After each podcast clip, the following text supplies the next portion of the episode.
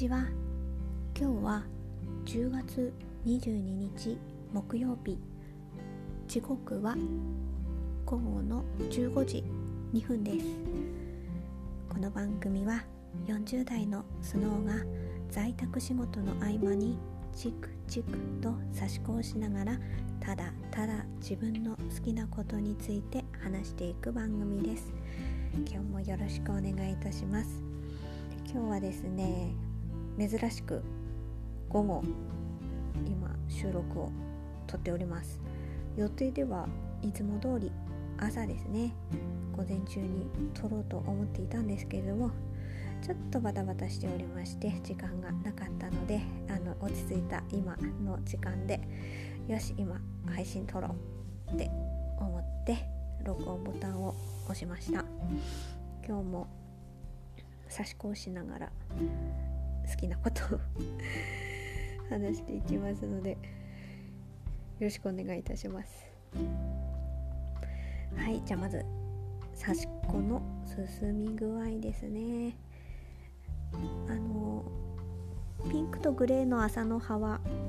完成いたしましたので昨日インスタグラムにアップしました。順調に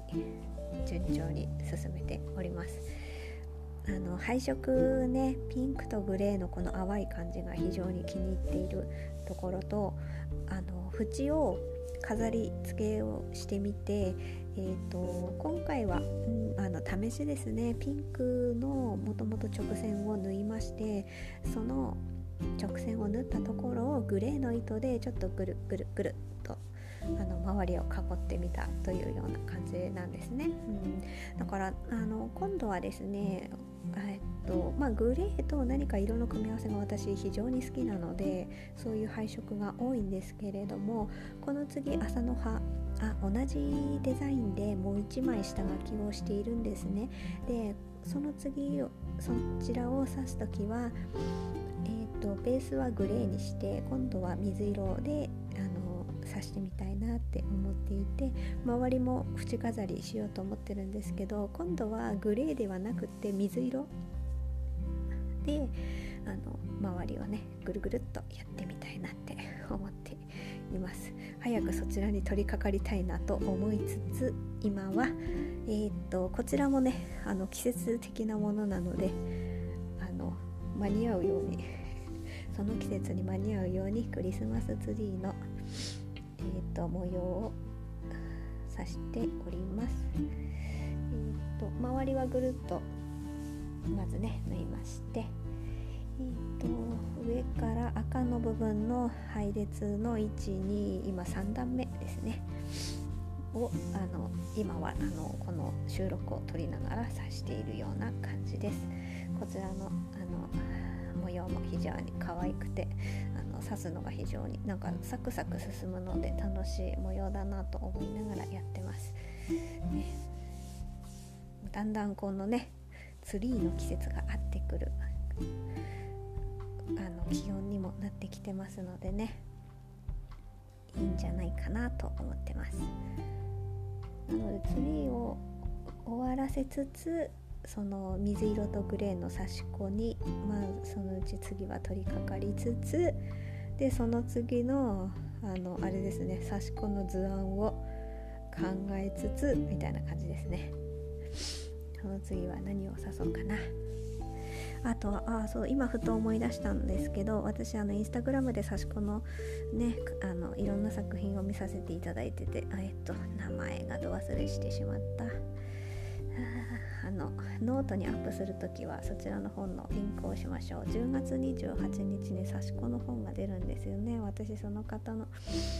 えっと巾着とかポーチとかねすごいね可愛くてねあのインスタグラムを見させていただいてたんですけどまあもともとね見させていただいていたんですけれどもあの本がね発売になね10月28発売だけど多分本屋にねいつも並ぶ時ってなんかちょっとまあ流通の関係上遅れたりもするしまあまず目安その辺りでそれがねあでもまだもうちょっとか。それも多分ねあの出版されたら購入させていただきたいなとは思っていてでも私あの買いたいなって思ってる刺し子の本がまだ他にもあるのでまあこれはもう発売されているものなんですけどそれも買いたいなと思いつつみたいなまあ多分2冊、ね、一緒に買うか分かんないですけれども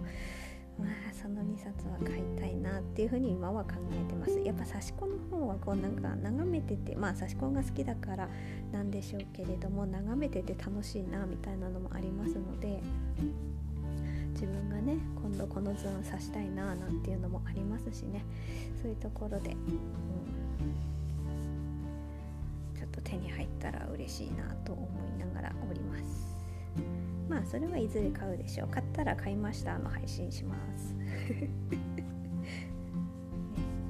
あでもね人目指しなんでしょうね多分ね。ね人目指しが苦手だ苦手だ言ってる私がね。でもねそれでもやっぱ手元に置いておきたいんですよね結局ね。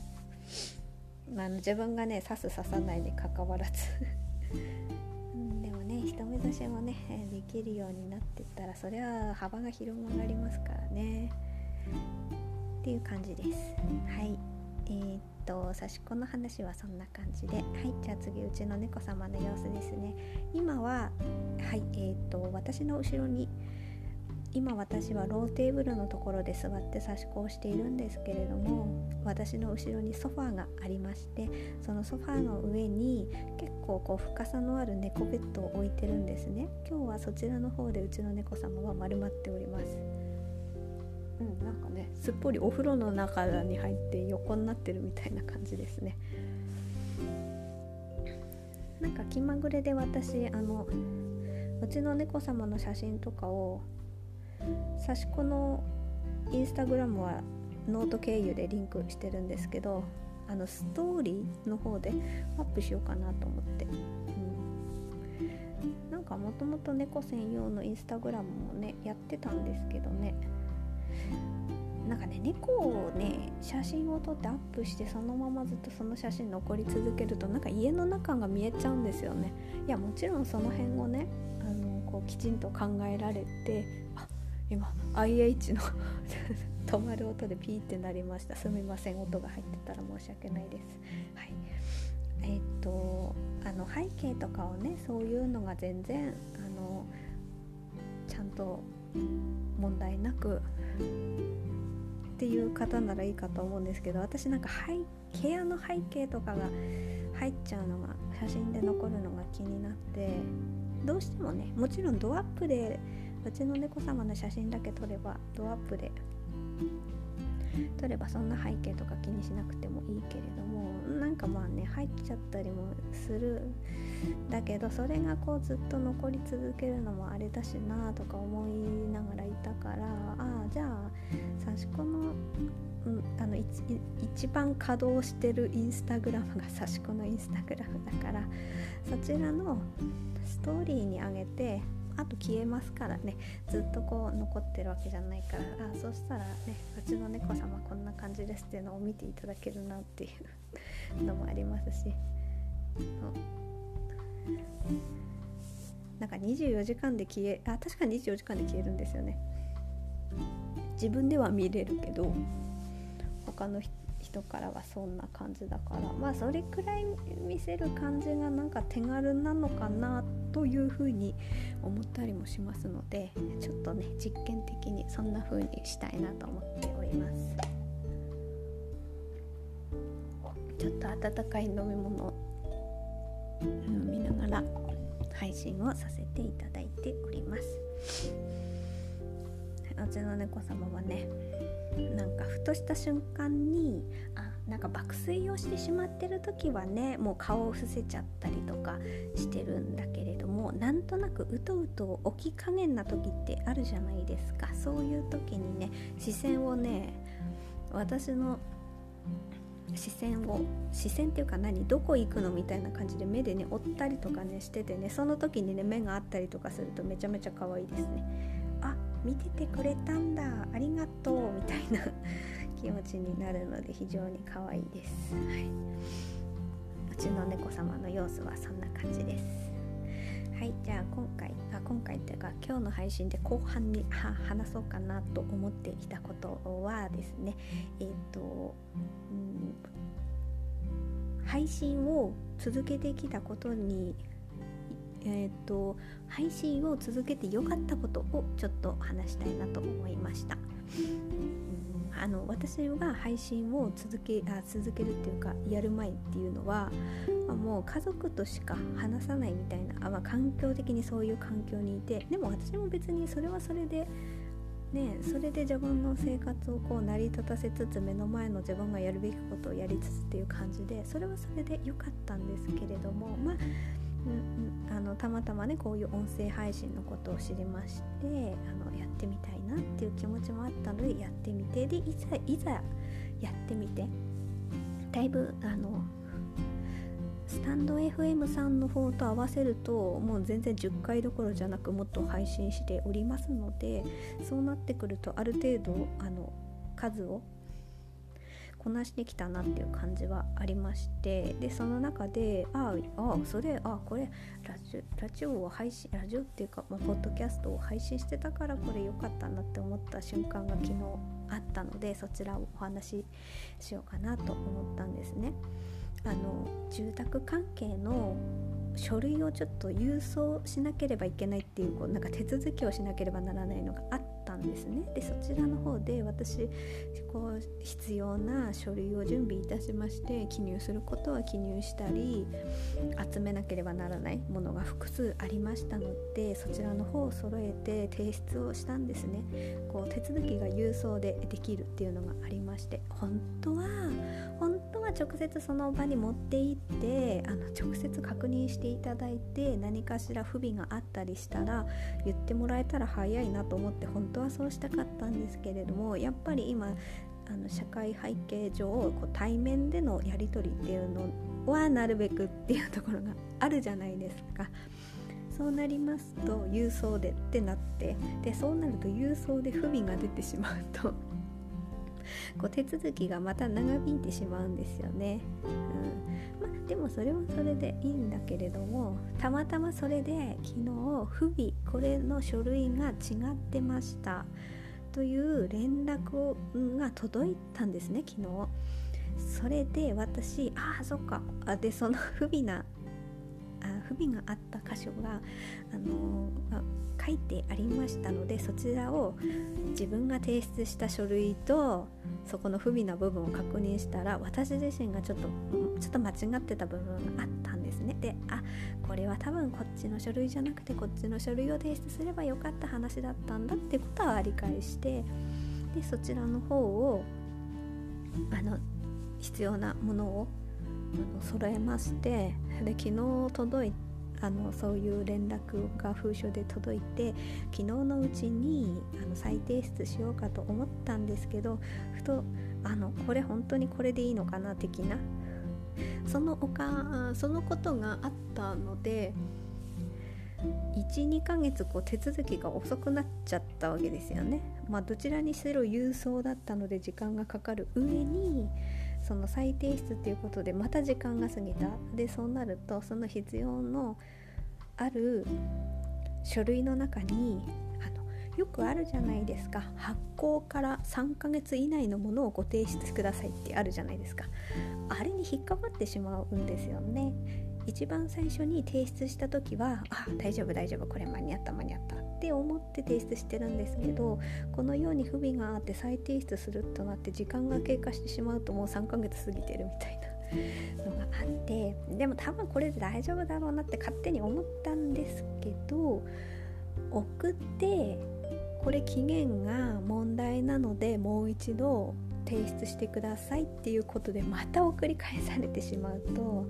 その分手間と郵送代とがかかるので一回これは電話してみようと思ってその不備のことが書かれていた書類に電話番号が書いてありましてそちらに電話して直接このことについて今言ったことについて確認してみて結論は結論から言うとそれに対してはあのその辺はあのそのまま提出してもらって問題ないですっていうことだったのでまあ結局昨日はそれで提出してまあ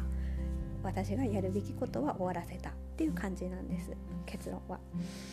ただまあ今回言いたかったのはその電話をするにおいてあの本当になんか誰とも喋らないみたいな感じをねやってきたから誰とも喋らないわけではないんですけどあまり電話も知らない人としないし知らない人と直接話す機会がそんなになかったから。で電話をしたらなんかね抵抗なく普通にサクサク話せてたんですよ。でなんか電話の声を自分の声とかをまあ当たり前ですけど聞こえるじゃないですか。そういうのを聞きながら思ったのはああこれ自分収録して何度も聞き直したりとかして言い方とかっていうのを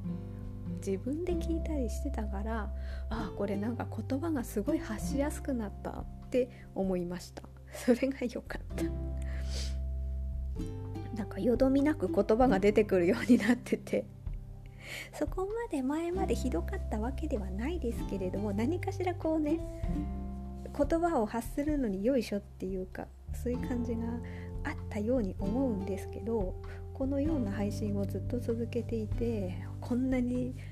ね喋る機会がもちろんあれですけどね誰かに向かって喋ってるわけではないんですけど基本話すということに関してやってるといえばやってるわけでそれをこれだけ繰り返してきたことによってまああそこの電話越しに相手がいようともなんかね言葉がね昔の昔よりはこの音声配信をやっていなかった頃よりはなんとかなくこう伝えやすいような感じの話が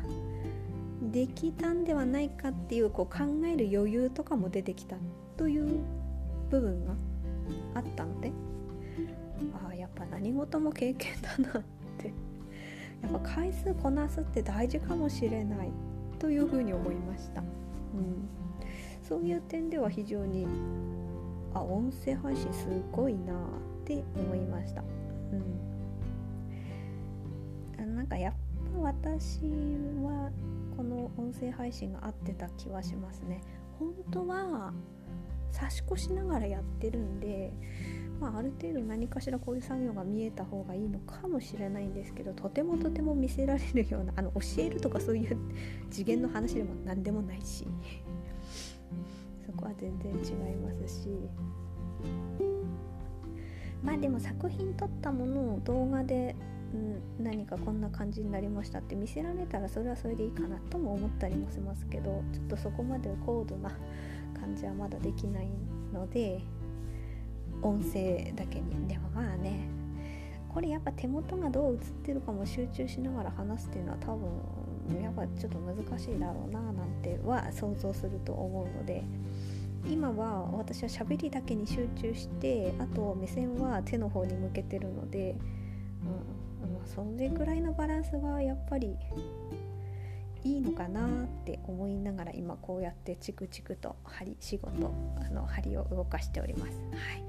まあ、これが配信を続けてよかったなって思ったことです。はいであともう一つ喋りたかったのはこの辺はこれはどうなんですか？このことについて喋っていいことまあ喋っていいっていうか好きに話せばいいじゃんって話かと思うんですけど私はあの相撲が好きだということは過去の配信でも何度かお話しさせていただいているんですね。でたまたま今本場所場所中ではないのでえーと場所は来月の11月8日だったかな？ちょっとずれてたら申し訳ないです。でもとにかく11月の頭くらいになるので。ああ最近は大相撲協会のツイッターとかを見ると合同稽古がありました。なんてあのお知らせも入ってきたりするので、まあ、ちょっとワクワクしながらね見てるんですけれどもまあちょっと話がそれましたがそういう感じで私は相撲が好きなわけですよ。それで相撲の好きなあ相撲の好きなっていうかまあそれそういうことでいろいろ情報を追っていますとやっぱりこの方の YouTube にぶち当たりまして高通り奇跡の YouTube について話そうかなと思いました。いろいろ賛否があるんでしょうか？どうなんでしょうか？私そこまでどういう感じで見られてるか？Twitter とかでも情報を追ってないです。ただ私が見て面白かったっていうことをただただ今回の配信では言いたかっただけなんですけど。そうですね。相撲再生計画という何かしらこの高通り気づきのこの今のままじゃダメだとここをこうした方がいいっていうビジョン的なものがあってそれを言っていきたい YouTube っていうことなんですよね。まあそれはもちろんそれはあのまあ、私が分かるのはやっぱり高通り関は関はじゃないですね。もう 元だから。親方でもないし高通力さんという呼び方でいいでしょうか。高通力さんは相撲は好きですよね、うん、あと、うんこ、見られ方がその YouTube に対してのご意見が賛否が起こりやすい感じっていうのは何も今に始まったことじゃないですから。この辺は私はあ、えーと、現役の時からもちろん見ておりました、うん、あの若鷹ブームのね分かりやすく言えば若鷹ブームのあの時代にものすごくキャーキャー言いながら相撲を楽しませていただいていたんですね。でその中にもちろん高取気づきもいるわけですよ。でもちろんたくさんの力士がいるんですね。いる中でねやっぱりねこうなんとなくこう名前を見たり顔を見たりすればああこういう力士もそうだあの当時いたよねっていう風にような感じで思い出す力士の方もいるんですけど、うん、やっぱり高通気づきはねそんなこと言うね。何かのきっかけがなきゃ思い出せないなんてことはなく思い出せるわけですよ。それくらいインパクトが強かった、うん、そういう相撲スタイルが他の方とは違っていた。気合の乗り方。あのしこ名に現れてますよね。高通力ってうまいしこ名だなって思います本当に。うん。だから中にはあの YouTube の配信の中にあの白鵬関の勝ち上げについて語ってる回もあるんですね。そちらを聞かせていただいてこれこれこうすればいいんだよみたいなことを言うわけですよ。かね高通り気づきに言われたらね納得する。いや高通り気づきだったらもう気合が入って、ちょっと言葉悪いかもしれないけど食って食ってかかるっていうか。でもその相撲スタイルをどうなんだろうって思う人もいるのもわかる、うん、でもやっぱり私はそこら辺はこう楽しくね見させていただいてる立場なのでああ面白いなって思って見てたしだからこそ高通力関が白鵬関のこのね取り組みをどう攻略していけるかっていう風に話した時にこうすればいいんだよみたいな感じでこう強く言ったとしても高通力関が言ったら納得する 口だけじゃないっていうことがあなんとなくわかるのでこう納得しながら見ていられます。なんかとは言ってもでは思わなかったな。あのその白鵬関にどう対抗していければいいかっていうあれを言ってる時の動画はね。でももちろんそういう、えー、方法的な方法論的なところではその辺はどうなんだろうっていうのはあるんじゃないですか。私はこの辺はよくわからないけど。うん、でね何が私が良かったかっていうのはなんか自分がなんとなく思っていたことの答え合わせができたなっていうのがすごい嬉しかったな。例えばどういう質問だったかをちょっとはっきりは覚えてないんですけど高通力関が見て一番一番この力士はあの練習してたなっていう人は誰かみたいな質問だったのかなあれ。それに対して答えてた時に名前出てきたのが秋ノ島関だったんですよね。すごい納得と思って。なんか答え合わせができてすごい嬉しいですね。ああやっぱり高遠力関が見てもあそっか秋の島関はそうだったのか。あの当時そうだったのか。っていうのがすごく実感して嬉しかった。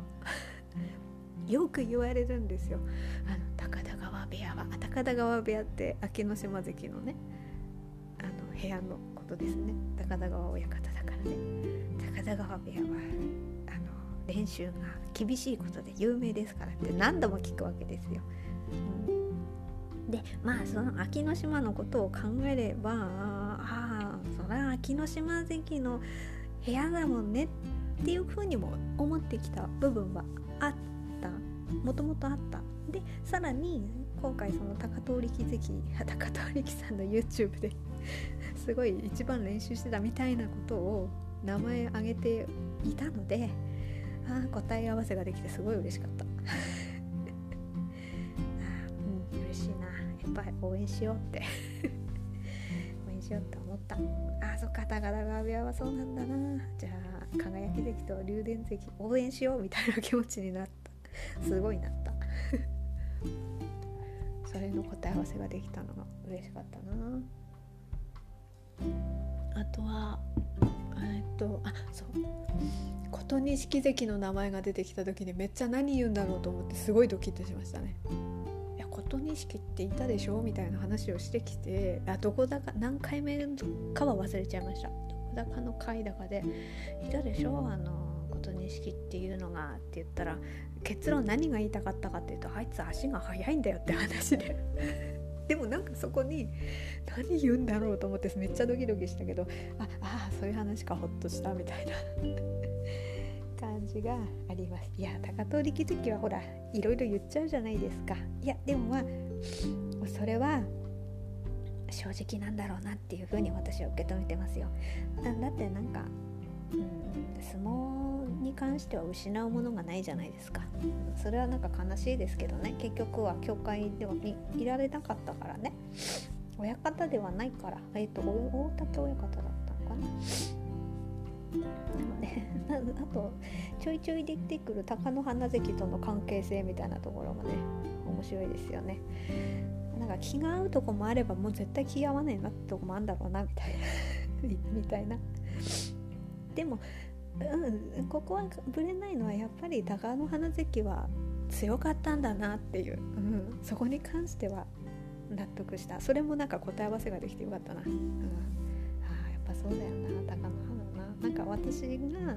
その物心前もどこかで配信で言ったような気がするんですけど物心ついた時のこうなんか強い横綱は誰かやっぱり時代時代によって横綱っていうのは変わりますからもちろんね。でそうなった時のに自分があのすごく夢中になって見ていた時期っていうのが人それぞれあるわけででその時に誰が強いのかっていうところですごくそれ印象に残ると思うんですよね。横綱っていう地位はそういうものだと思うんですよ。そうなった時に私はやっぱね貴乃花なんですよね。うん。千代の富士でもない、うん。千代の富士関はもう引退されてたんですよね。私がこう見る意識的に見るようになった時は引退されてたのでもちろんあの存在は分かっておりましたけれども自分が相撲を見てた時にはいなかった。もういなかった。うん。そうですね。だから貴乃花なんですよね。どうなんですかね。ででもなんかねで別に連絡取り合ってるとかは言ってなかったからじゃないみたいなのでうんこら辺はなんかね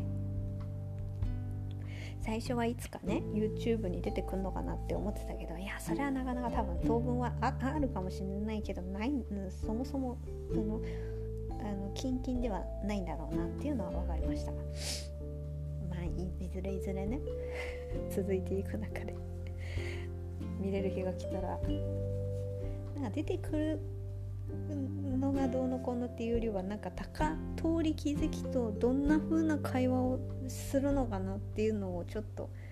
見たいなっていう思いはありますね。その辺はなんか楽しみだな。あでもそんなのがあるかわかんないですけど。今のところ一番の最新のあの YouTube のはあの回では吉田剛さん、と小林清美さんが出ていらしてその回も面白かった。うん。吉田剛さんとなんかロフトプラスワンでしたっけ？あれで何かあったっていうのはなんかね私も知ってたんですよ。なんか なんかあったっていうざっくりとした説明しかできてないのが本当に 申し訳ないですけど。そのこともなんかね吉田剛さんすごい楽しそうでしたね。うん。多分なんか気持ちよく聞けるんじゃないですか、うん、この人はまあこういう感じでもうガーッっていう感じであとはこうまっすぐで嘘がなくて。だからその人の中では本当のこと言ってるわけですよ。解釈はいろいろですけどね。程度はちょっと違うかもよってことあるかもしれないけど。でもねそこに何かしらごまかしたりはしないくて高通力関が見た高通力さんが見た話はそうなんだなっていうことに嘘はないんだろうなって思しその辺が吉田剛さんも分かるからなんか見てて楽しいのかななんか楽しんでうんあの YouTube の配信に出ていらしたなっていう風な私はなんかそういう印象がありました。小林清美さんのあの質問がすごくね私もね的確でありがたかったんですけどあのねああれあれ聞きたかったです。小林清美さんがその貴乃花関のことの思い思いっていうかねその辺りにすごいですね。講演会に入られていた。あの会とかにパーティー的なのにも出ていらしてお好きなんですね。うん。だからそういうふうに弟子に一人一人声をかけてた場面も見ていらっしゃってあすごいなそういう風なところまで入っていけるの本当羨ましい羨ましい気もするけどあでもな実際私行けるってなったらそんな勇気ないんだなとも思ったりもしますけれども。そこであの高レッキーさんね聞いてたんですよね。部屋をねあまあなんだろう相撲親方を辞めることに対してだったかな。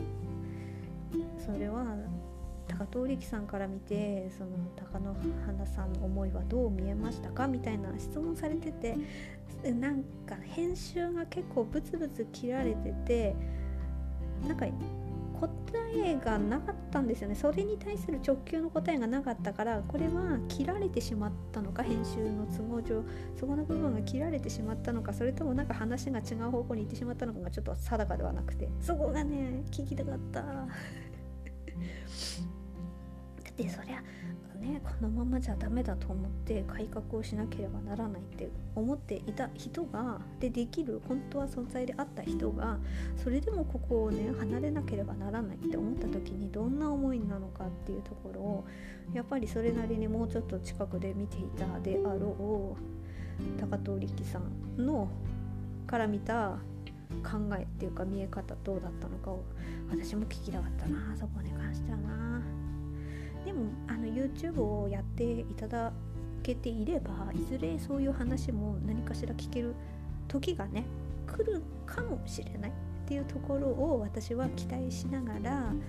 こそこそと こそこそとね、反応なり具体的な方法を言った時にじゃあそれが本当に実現するかとかそれを考えた時にいろいろねなご意見があるんだろうなとは思いますけどでも結局はやっぱ自由に話せる場であることをまあね活用していらっしゃるから私はありがたくそのことを聞かせていただくっていう感じですかね今はね。うん、なんかやっぱ見せ方っていうものがいろいろ変わってきてるところはすごいですよね。なんか YouTube がこういう感じになったんだ。で相撲との関係性においてね。私見てないですけどあれ？二種の関部屋のあれは二所ノ関部屋の YouTube なのか二所ノ関親方の娘さんの YouTube なのかは忘れましたけどそういう番組もありますよね。あなんかそこまでちょっと私もチェックしきれてないんですけれども、うん、そその辺がそういうこともねできるのがすごいなって思いながら見てました。ああとはなんかあれもあれも聞きましたよ。えっ、ー、と稀勢の里関のラジオですよ。最初稀勢の里関がパーソナリティやるとか言ったからえなんかずっと一人喋りするのかな大丈夫かなと思ってたけどアナウンサーの方いましたね。一人喋りではなかった。ちゃんとこう仕切ってくれて質問をね投げかけてくれて稀勢の里関はそれに答えていくっていう番組でした。15分間？みたいですね。うん、あのこれこの辺はあのラジコプレミアムに私入ってますのであの曲を流すコーナーもありますのでやっぱり